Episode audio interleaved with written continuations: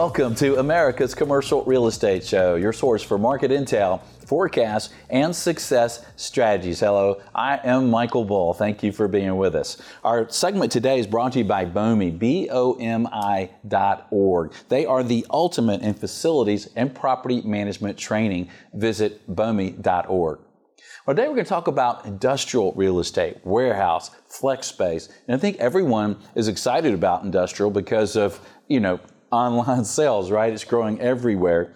And industrial has been doing well. There's also been uh, more spec space as I talk to developers and see, and look at the market. There's um, more spec space than I've seen in the past because industrial developers seem to be fairly conservative in nature, but we're seeing a lot of spec. But uh, well, let's see what's going on. We're going to talk to an economist about that tracks the market about how performance is, how cap rates are, and how things are kind of performing around the country. Uh, we'll also talk to a developer and get his take that is building spec and see what he talks about uh, and shares with us today. Let's start with Barbara Denham. Barbara is senior economist with Reis, and they track the commercial real estate market. She's joining us on the phone. Barbara, thank you for being with us. Thank you for having me. Well, Barbara, how are industrial properties uh, performing around the country? Are things just still going great? Uh, they are going great as of the third quarter. Uh, there's a bit of a correction in the industrial market. In the first two quarters, we saw uh, continued strong construction, but net absorption or occupancy growth was positive but slower. So, in other words, a, a year from now, I was calling this the MVP of the commercial real estate world. It had strong occupancy growth, strong rent growth, and then there's a little bit of a slow deceleration, let's say. It's not, it wasn't a slowdown, it was a deceleration in the occupancy growth. So vacancy rates ticked up a lot because, as you mentioned, there's a lot of speculative construction going on. Um, but they only picked up a very little bit for two quarters. And then the third quarter, it was kind of a return to uh, the very strong, robust growth we saw last year. I think what we saw in the numbers was that the trade war concerns – put a little bit of a hesitancy in the market for, say, um, you know, lessors uh, taking on more space in the first couple quarters. But then by the third quarter, I think the trades, the numbers, and the the demand was just so much that everyone resumed where they had been six months prior. Okay. And what's that doing to rental rates, Barbara? Well, uh, likewise, we saw a little slowdown in rent growth in the first two quarters, but uh, still positive. Um, usually, last year the rent growth was over 1.2 percent per quarter, so it was over 5 percent for the year. Um, that slowed down to 0.4 percent in the second quarter, and but it re- again returned to 0.8 percent in the third quarter. So it was much stronger uh, in the third quarter. So things seem to be kind of back to where they were last year. Okay. And when you look at new supply, Barbara, um, does it jump out as being normal for kind of historic numbers, or are we seeing more new supply than we've maybe ever seen? Oh, it's definitely higher than we've ever seen. Um, much, uh, the, I mean, 2017 was higher than 2016, which was higher than 2015. 2018 is looking to be higher than 2017 by the end of the year. And 2019 looks pretty darn strong as well. Maybe not quite as strong as this year, but then we see a bit of a slowdown in 2020. Um, it's hard to track future construction for the industrial sector because um, the time it takes to build an industrial building is much uh, shorter than say an apartment building or an office building. So you know, someone can file a permit and have a building built in nine months. So it's hard to look forward and say, oh you know, there's not as many permits out, so there won't be as much construction. Um, that that's just not the case because again, it, it, the turnaround is so quick. Um, but we still see very very strong construction this year and next. Yeah, yeah. Well, that's a good point. I think we're about to bring some industrial property for on the market that's never been on the market, and I think it's in an area where somebody's going to want to build, you know, right away, and it's never been available before. And, and, and you're right, that could come up uh, maybe toward the end of of 2019. So what's that doing to cap rates? It seems like when we're we're marketing industrial properties, the, the larger the better, but the, the cap rates seem to be still compressed. What are you seeing overall?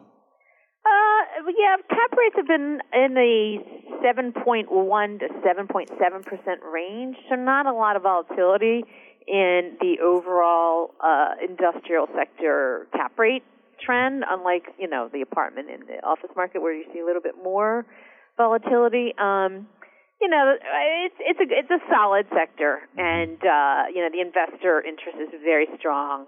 Sales volume has been very strong. Uh, it, it's kind of increased every year. Last year it was over 44 billion. The la- prior year it was uh, 38 billion, and then prior to that it was 34 billion.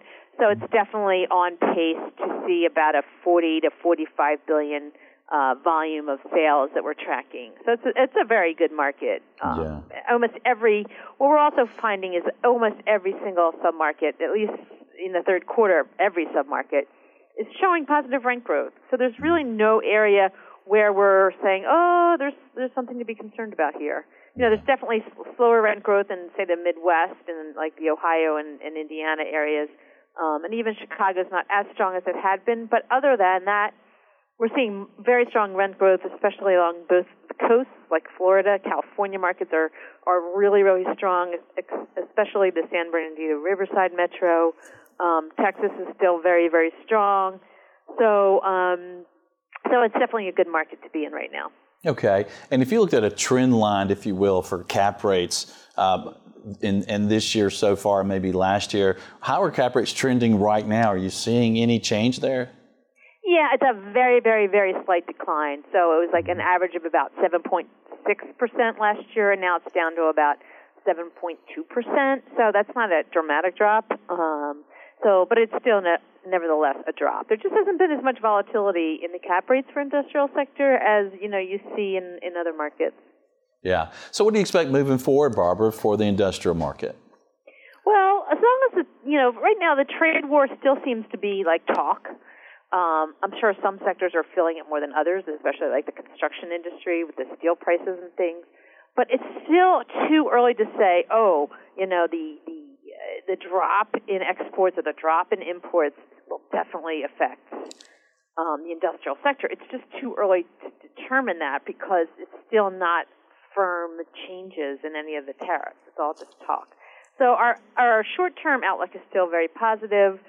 Certainly, the retail sales numbers show that uh, consumers are still buying a lot of goods and um, so consumer demand is very strong, and the, tr- and the trade statistics and the retail statistics are pretty strong. And I'm looking at both uh, goods, service, goods trade and services trade. Uh, so it's still on track to stay at the same pace as last year. It's just this this tariff war issue is still kind of like a, a big question mark. Okay, we're talking with Barbara Denham. She's senior economist with Reis, and we're focusing on industrial real estate. And, and Barbara, you guys separate industrial kind of into flex, I guess, into kind of more warehouse. Where do you see for fluctuations there? It seems like uh, flex is kind of kind of sometimes rolls a little bit with the office market. Um, yeah, flex is not. Uh, we don't see as much construction in flex. Um, and as we do in the warehouse distribution, most of what's been built is um, warehouse distribution. People want the bigger the better. Sometimes even not just the the square footage of the warehouse distribution, but the cubic. Uh, you know, it's higher ceilings, more logistics. Um, so they're they're they're seeing very similar patterns. Um, the only difference was in the third quarter. There was a bit of uh, a decline in the flex R&D vacancy rate, whereas the warehouse distribution sector it was more flat. So I think because they're building more warehouse distribution, the decline in vacancy isn't as sharp. Um, but both of them saw a bit of a slowdown in the first two quarters. Yeah, when you look at the numbers overall, where might there be some opportunities? Are there certain property type sizes or markets that kind of jump out to you? Uh, no, I mean they're all, like I said, they're all doing uh, reasonably well. Um, our we're about to roll out a whole new set of submarkets. Like right now, we only cover 48 um, industrial sectors, and we're going to almost we're going to more than double that. Wow. So I think a lot of people are aware of like places where it's tight. I just had a conversation with somebody who was telling me that in Reno, Nevada, which I think is one of our newer markets, there's just no available space. Um, and he was just telling about how you can't lease space in some markets. Most of them are the smaller ones. Mm-hmm. So, like, we're going to add uh, Harrisburg and uh, parts of the uh, Lehigh Valley, Pennsylvania. That's a um, kind of a tourist hub that a lot of people aren't really aware of. um, but it, it's got a good intersection of different highways. Uh, so, you know, it's those kind of smaller markets that aren't um, on the on the top of the radar screen uh, that I think probably have a lot of opportunities. Yeah, that's interesting. I was just talking to a foreign investor yesterday, and they're they're saying, look, show me some tertiary, show me some secondary markets, because mm-hmm. I really think I can get a, a, greater yield there, and still markets that are showing good population growth. And well, Barbara, what would you leave our audience with related to uh, industrial today? Um, I just that our outlook is still very positive. Um, we still see strong occupancy growth and uh, rent growth, and uh, yeah, it's a, it's definitely a good, safe sector to be in. All right, well, I'm doing the Snoopy dance, Barbara. Thank you for joining us. My pleasure. All right, well, stay with us. We're going to talk to someone who can give us some insight on the ports because when you look at the ports and what's going on there, it can be an indicator of things to come for a lot of the economy and a lot of commercial real estate and certainly industrial. And as I promised before, we're going to have a prominent developer get a view from his desk. Stay with us. I'm Michael Bull. This is America's Commercial Real Estate Show. Would you like to be the top producing commercial broker in your office? Check out Michael Bull's video training. Since you're a show listener, you receive 10% off your first purchase. At checkout, use discount code CREShow. Visit commercialagentsuccess.com. Are you looking for proven property management and facilities management education? Visit BOMI.org. That's B O M I, Building Owners and Managers Institute International. They are the trusted source for education in the property and facilities industry. Visit BOMI.org.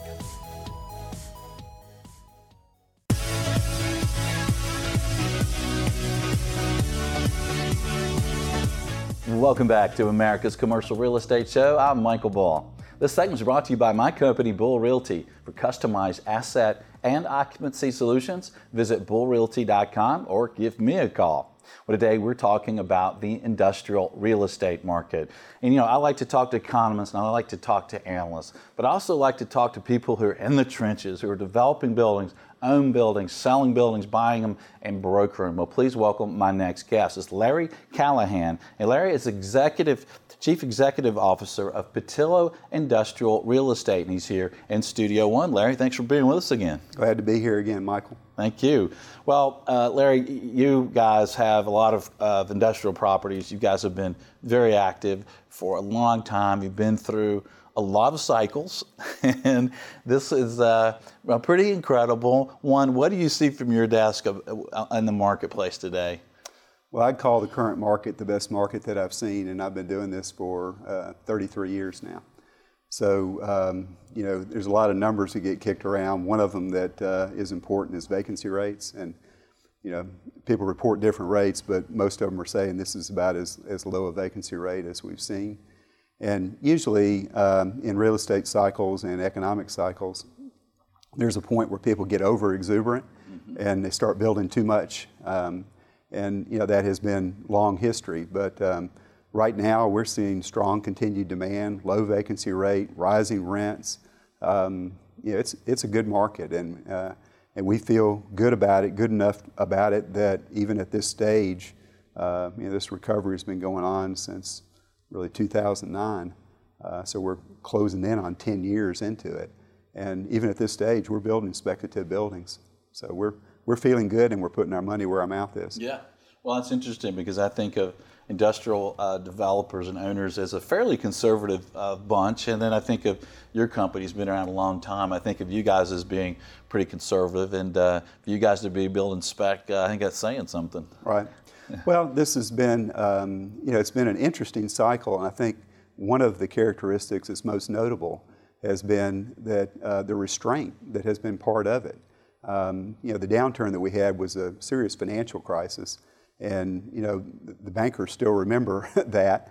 And uh, money's been available uh, through this cycle, but it hasn't been available to everybody. It's been available to good sponsors doing good projects. And that has been a characteristic through all this. So we're um, as late as we are in this cycle, um, you know, at, at this expansion has not been a rip roaring expansion. It's almost 10 years old, and the economy has grown by about 21%. If you go back to the 1990s, when you had a similar length in an expansion, at this stage, we're sitting right now, the economy had expanded by 39%. So 21% what we've had now versus 39.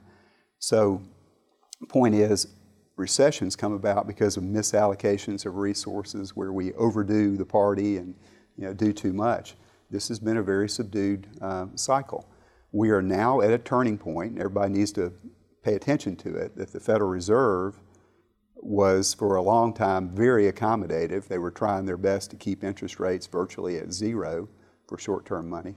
Well, they've started raising rates and they've done it eight times now over the last 33, 34 months. So, but if again, if you go back to the last time they were tightening, which was 2004 to 2006, they went at 17 straight meetings, they raised the rate. And they raised it from 1% to about 5.25%. So it was a much more dramatic and faster increase. You know, only raised it 8%, only raised it from zero to 2.25 now. So, yes, we're in a, a, tightening cycle. They're trying to send a signal to the market. That is something we need to pay attention to. But the cycle of growth has been relatively subdued, and the cycle of restraint on that growth has also been relatively subdued. So, we've still got a strong economy. Uh, this late in the cycle, we just had, you know, one of the more rapid growth periods. We had a quarter where we grew at about 4%. We're unlikely to continue a 4% pace for the whole year. It's more likely to be 3 for the overall year. But still, that's a lot better than the average has been during this 10-year cycle. Because we only grew 21% in 10 years, we were growing at around 2%. Now we're at 3%. That's 50% better. So, in terms of why do people feel good about where we stand and where we're going, it's because we got uh, not a lot of excesses, still relatively inexpensive money, availability of money from all sorts of locations, and people are still doing smart things that are in tune, at least as we're seeing it, with what the market is asking for. So we're, we're feeling good about things. Yeah. And part of the industrial boom is, is really the retail boom, right? Uh, people, consumer confidence, increased wages, increased employment, um, lower tax rates, putting more money in people's pockets. Uh, is there any part of, of that that would make you think that, wow, it, eh, could these could this retail buying power that's fueling a lot of this industrial development keep going at this pace? Well, we, we feel good about the move into e commerce um, as industrial developers uh, because uh, it has created tremendous strain on retailers. Uh, just this morning, there was discussion of Sears possibly discussing another round of bankruptcy. That was in the Wall Street Journal today. Um, and you know, there, there have been others that have gone under. You know, Toys R Us recently you know, Circuit City back a decade ago. There's, there's a whole series of retailers that have been hurt by the changes in the retail economy. But where is all that buying gone? Well, it's gone to online sales. And how do online sales work? Well, you sit at your home and you, you click on something and you know, it shows up on your, on your doorstep. Well, it didn't come usually out of your local retail location, it came out of a warehouse.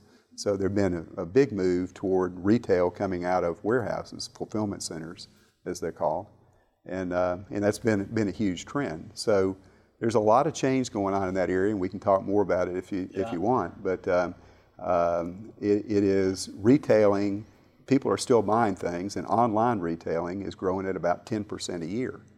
So that's strong growth, and it has fueled. It's been the wind beneath the wings of industrial. Yeah. Uh, big changes, and people are redoing their distribution centers uh, to, to create a network to be able to deliver something to you, not just what you ordered, but doing it quickly. Yeah, and let's talk about that. I mean, you know, I remember watching the Jetsons when I was a kid. you know, they'd push a button and things were there. Yeah. And now everyone uh, does want uh, delivery uh, right away. They'd like it to next day, same day. They like it immediately. Mm-hmm. Um, what are you seeing from your desk related to kind of this last mile uh, craze?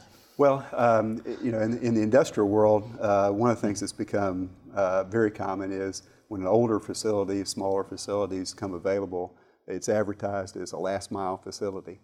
Um, and, and I, that's become common usage. Uh, not every one of those smaller buildings is actually going to be an online retailer, you know, distributing through a 20,000 square foot building. I actually think that we're in the early stages of people actually implementing a last mile delivery system. Um, the delivery system that has been in place for a while, for the especially for pure online retailers, was uh, you ordered something, they had a huge warehouse, and they out the back door handed it to the post office or FedEx or UPS or DHL, and, and they were your last mile delivery service. Um, there's a lot of change going on right now because the, the big uh, regional distribution networks have been built out by some, and there are more that are still building out these regional distribution networks. But they're now trying to figure out how do we actually get it faster to the customer. Well, one answer is going to be more smaller buildings surrounding where the population is and as close to the population as they can possibly get it. So that's something that's happening. And then the other thing that's happening is the old brick and mortar uh, companies, they didn't just give up and say, you know, Amazon's going to take over everything. You know, Home Depot and Target and people like that are realizing, hey, we've got last mile facilities. They call them stores. yeah. Like Home Depot's got 2,200 North American stores. And every one of those stores is a potential last mile delivery facility. In fact, more and more of what you click online to order is actually coming out of a store. Uh, so this is a big, big shift, um, and I think you're going to see more of it. Target, uh, well, I guess go back up and say Home Depot about 2015, uh, integrated their strategies for delivery of things that have been ordered online. It used to be that uh, when, when this first happened and everybody started shifting to online purchases, it was uh, common that retailers would set up an online division and then they still had their stores. Well, a lot of them have come to the conclusion that it's wiser to have one network and when the order comes in, figure out what the smartest way is to get that to the customer. If somebody has ordered something and it happens to be sitting in a distribution center that is 400 miles away, you can ship it from there, but that same item might be in the Home Depot store or Target store that is one mile from that person's house. Right. So, a lot, in fact, I think it's the majority at this point, of what Target is doing with online purchases are coming out of their stores. Mm-hmm. And the stores are actually the fulfillment centers. Right. So people are, are integrating their strategies, and even what was completely an online business at one point, um, Amazon has acquired Whole Foods, and one of the things that got out of it was the delivery network. right. So, and they're learning from that. So, a lot of changes there, and uh, I'll mention one other one that I think uh, a lot of folks uh, are going to start paying attention to more and more, uh, which is that lockers of various sorts are going to start affecting real estate of almost all sorts. Uh, you're already seeing them in Whole Foods or you know, Publix or Kroger, anybody uh, have got the um, uh, little lockers and sometimes refrigerated lockers up front where somebody has ordered uh, a service has gone around and uh, shopped for you and put it in the locker, and you come by and pick it up. Well, that's one example, but there will be more. Um, I actually watched the other night uh, Shark Tank on television. If you ever mm-hmm. watched that, sure, um, I like it. And there was a guy on that show, and what he was doing was trying to get funding for a um, uh, a locker that would basically be sitting on your front porch had a special key and things like that. So, um, you know, there are uh, people out there trying to find the best solution, and there's unlikely to be just one solution. But um, the idea of you click on something and something that may be worth 300, 500, or $1,000 is just sitting on a box on your front porch. You know, there have been a lot of people that have, you know, taken advantage of that situation. Right. And I think that there's going to be um, any number of new solutions for more security in the delivery process. Yeah, and that makes sense because uh, one of the things that uh, are, is out there now is Instacart, right, where they're delivering sure. groceries. And my son um, worked for that. He's in college, and he did a little bit of that delivery. And he's and he's running around really fast, putting the things in that just what the customer wants. The nice thing for the customer too is not only do they have to not go there, they're not tempted to buy all this other stuff, right? Right. And bust their budget, and then it just gets delivered to their door. But like, but if they're not there, you know, that, that stuff just sits on the porch. Right, exactly. Yeah. yeah. Yeah, it's and it's good to have your groceries. I mean, you can have them delivered to your front porch, and Yeah. they'll tell you the time and everything else. But Yeah. you know, think about your life. Uh, Yeah. Sometimes something comes up, you you know, you go somewhere else, and Yeah. do you want your, your your milk sitting on the front porch for three or four hours? Yeah. So- Well, I, I want to take a short break, Larry, but I want to ask you about construction costs and how that's impacting uh, your business in industrial real estate and, and what you see moving forward for you know, values of property in the market. So stay with us. I'm Michael Bull. This is America's Commercial Real Estate Show. We'll be right back. Are you looking to buy, sell, or lease commercial real estate? You're invited to contact Bull Realty for customized asset and occupancy solutions. Call 404 876 1640 or visit bullrealty.com.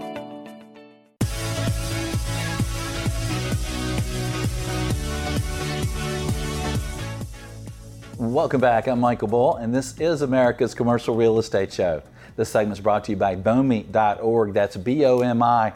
They have the industry standard for facilities and property management training. Ch- check them out at BOMI.org.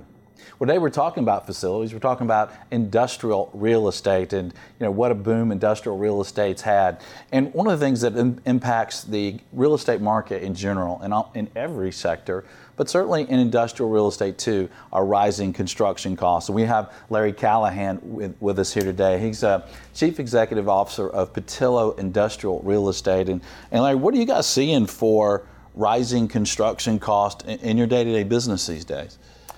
Well, um, you know, there, there are risks right now because uh, of tariffs, and uh, that's affecting metals. And um, it, the real key with tariffs is not uh, just how much they are, it's when they go in effect and how long they stay in effect.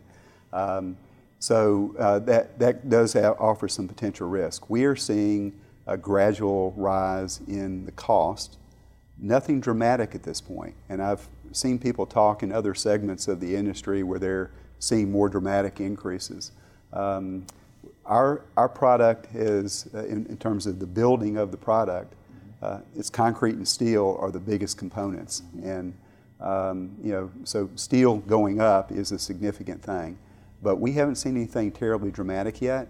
Uh, we've had a lot of uh, imposed um, tariffs and we've had a lot of threatened tariffs. But in terms of the total impact on us at this point, I would say it's moderate. Hmm, Interesting. Um, and as you're looking for, uh, you're, you guys are developing new product mainly, right? Rather than, than buying product. So as you look for sites, is it getting a little harder to find big flat sites that are buildable in the right spots? Well, there's, there's no question that that is a problem in the industry. Um, there are people that have substantial amounts of money and expertise and are trying to build out a portfolio and they can't find the place to build it.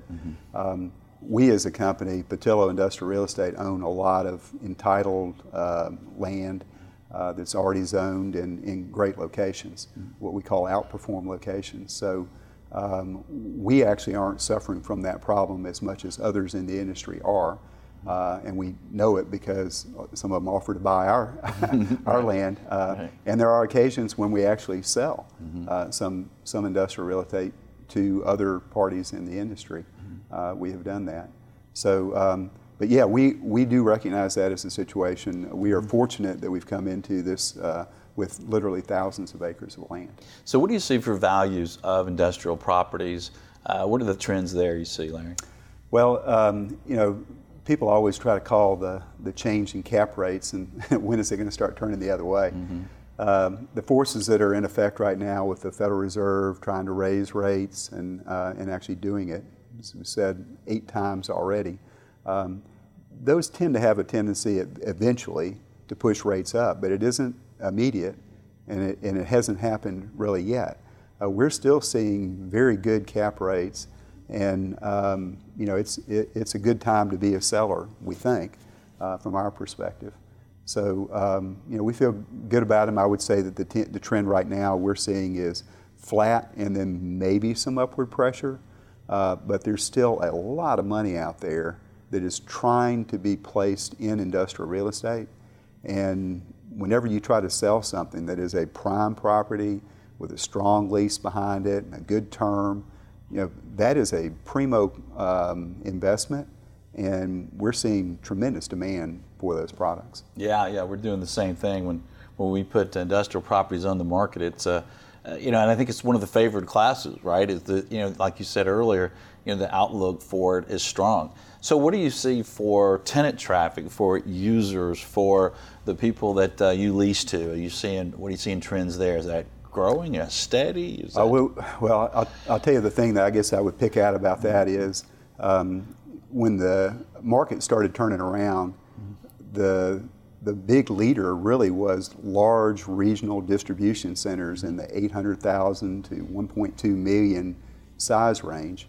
And you know, everybody was celebrating those and saying, hey, the market's back, the market's back. And you know, we were throwing the flag up and saying, well, for one segment of the market, right. there's a tremendous amount of new activity. Mm-hmm. But uh, what was noticeable for years, really, during this expansion in the, call it the 2011, 12, 13, 14 range, there was very little in the 150 to 200,000 range. Mm-hmm. Um, you know, that, those size buildings are really the bread and butter and, uh, of, of, uh, of an expansion in industrial.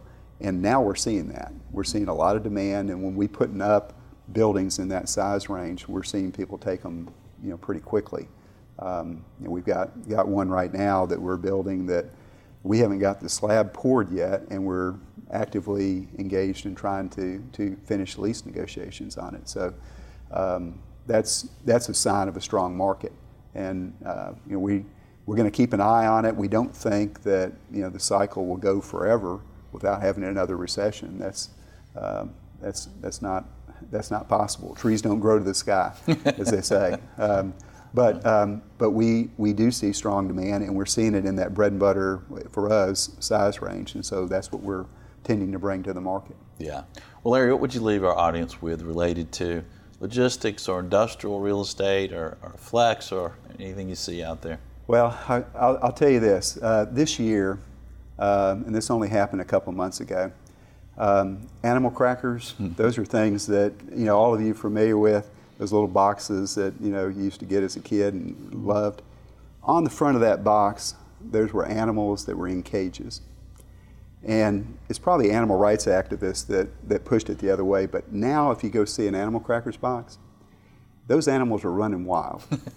and uh, there's an economic term called animal spirits. Mm-hmm. And every time I think of that, that box, I think of animal spirits. So these are good times. Um, the whole market, the whole economy, and particularly real estate, is driven by confidence. Mm-hmm. And um, you don't want to be overconfident. You don't want to get exuberant, and then we, you know, cause or contribute to um, a recession. But we are seeing a strong economy that is not on the verge of going away. So I would say pay attention to those animal cracker boxes. I think these are good times. Yeah. So there's a bit of caution there uh, in that message, right? Let's sure. not overbuild or over overbid up property prices or.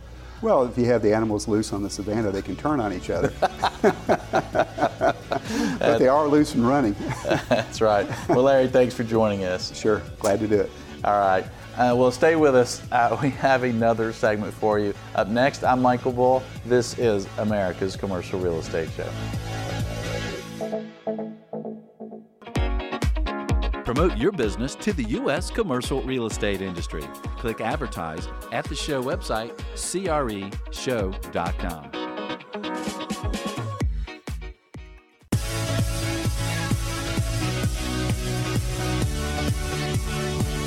Welcome back to America's Commercial Real Estate Show. I'm Michael Bull. This segment is brought to you by CommercialAgentSuccess.com. It is the ultimate video training for commercial real estate agents. Check it out at CommercialAgentSuccess.com.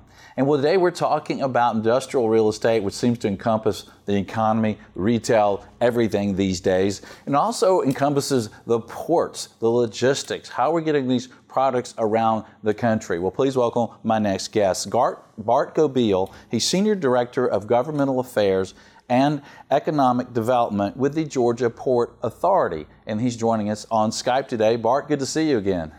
Good to see you again, Michael. Thanks for having us on. So, Bart, it seems like the goods coming in and out of the country, uh, coming in and out of ports like yours, is uh, could be a bit of an indicator of, of the economy and what's going on, especially with these uh, tariff talks and things. What kind of volume are you guys seeing?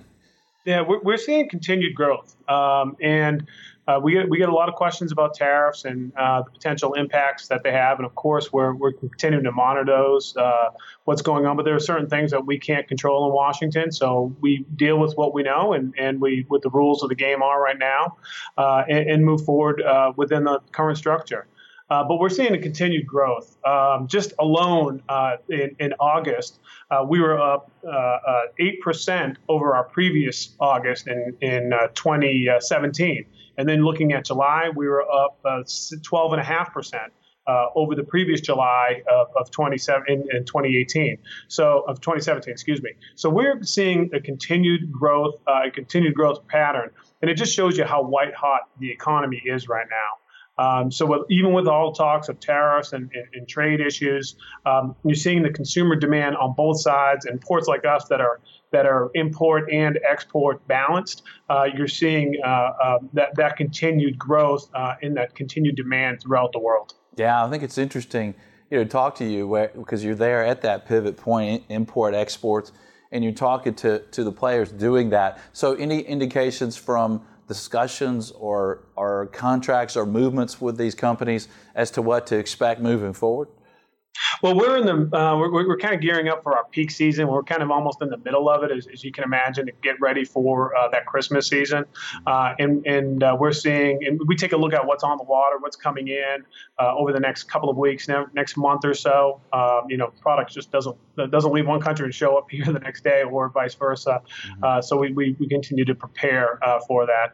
And, and, again, things seem to be continue to be positive for us, and, and, and really throughout uh, Uh, other ports uh, in the United States, um, you know, uh, uh, up and down on, on, the East Coast as well as the West Coast, uh, that they're continuing to hit record numbers or near record numbers like we have as well. and so there is a, a continued confidence level in not only economy, but with I think with certain trade deals that are kind of been been been announced on the national level, you're, you're, seeing you're seeing that continuation. Okay. And it seems like logistics is changing and becoming much more important these days. Everybody wants everything very fast. Uh, seems like uh, when you look at uh, the trucking industry, seems like there's a, a, lack of truck drivers. What are you guys seeing uh, from your desk? Sure, there, there, there is. It's a uh, you, are seeing that retirement age uh, of, for truck drivers, uh, uh, or the average age for truck drivers, uh, kind of getting to that upper 50s, lower 60s number. Um, and so, number one, what we're doing uh, on the local level uh, is working with our technical college systems and, and ensuring that there is a, a, a, supply of truckers. but then on the national level, with certain federal regulations and electronic logs, we're, we're, we're having, a, as an industry, in all industries, not just logistics industries, are having a little bit of, of difficulty filling positions uh, in trucking. You see that a little bit at rates uh, uh, nationally as well.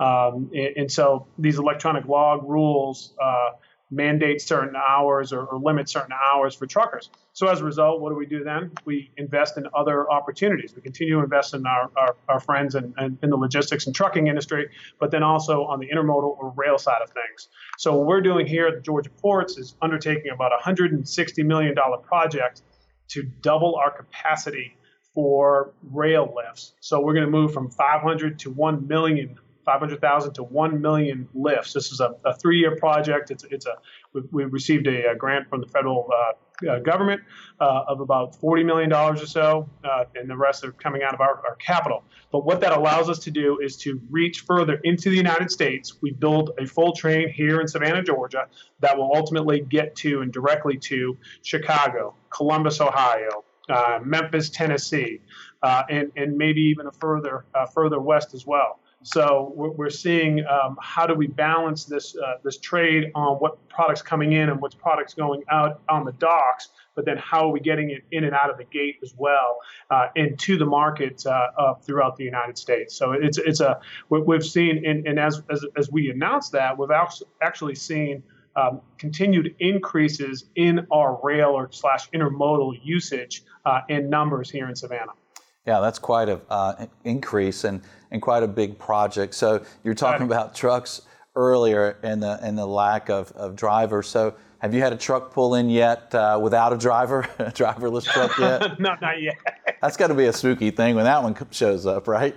Yeah, it is, and that you know, it's one of those where well, what's driving what? Is it is it technology driving, you know, or is it regulations driving the technology um, mm-hmm. in the United States? And there's a lot of talk about it. Uh, there's there's a lot of um, of, of uh, not challenges, but uh, you know, of, of, of, different things that that, that folks uh, have to go through uh, from the local DOTs, the state DOT, um, and and you know, we've had a lot of people approach us to say, how can uh, we uh, help facilitate that, but I, I, still think it's it's further on down the road. Uh, but there are some, you know, kind of the platooning efforts and some other things um, where you can put folks in a, in a cab and switch off uh, to continue their limits uh, and or make sure they're under their limits of, of what they're allowed to drive per day. Uh, but no, no, no, uh, no driverless vehicles have, uh, or on the truck side of things, have shown up at the port. Mm-hmm. Uh, be interesting if it did. Uh, I think we'd have a lot of questions of what's going on and how it got yeah. here. yeah, and that's going to be interesting. So when I when uh, my son sees a trucker and tries to get him to blow the horn, there's no one there. How does that driverless truck know to blow the horn, right? yeah. Well, blowing the horn at that point, you might want to get out of the way. That's it. You might want to get out of the way. What about electric trucks? Have you seen those yet? Um, no, uh, what we've seen, we, we have not. Uh, to be honest with you, we uh, uh we we are, we we have a we have some discussions here and there, but no nothing on the electronic truck side uh, as well right now. Yeah, well, that's interesting. That uh, would seem like potentially part of the future to, to have electric battery powered trucks. Yeah, it, it, you know, again, it's going to look, you know, to an extent, let the market dictate that, and you know, if uh, where's where prices, what's how much of the of the costs uh, are, are in are, are in the building the truck, maintaining the truck on, on electric side, but also are you, you know, where are you located, a non-attainment area, or you know, different things going on uh, with that on, on the federal regulations too. Yeah. Well, what would you leave our audience with, Bart, related to to the ports, and logistics, and uh, what you see? Um, well, you know, obviously logistics are, we're continuing to, to grow. Uh, we're seeing a lot of uh, on, on on the investment side of things uh, on the e-commerce fulfillment centers. I think you're seeing that uh, throughout the United States, uh, and that's kind of an interesting uh, aspect of, of, of, of, workforce questions too, as things become more modernized and things within these fulfillment centers are, are much more automated. Um, and how is how is that going to change the dynamics of how the logistics industry operates, especially when you have the on-time inventory uh, to our end-use customers on the retail side of things.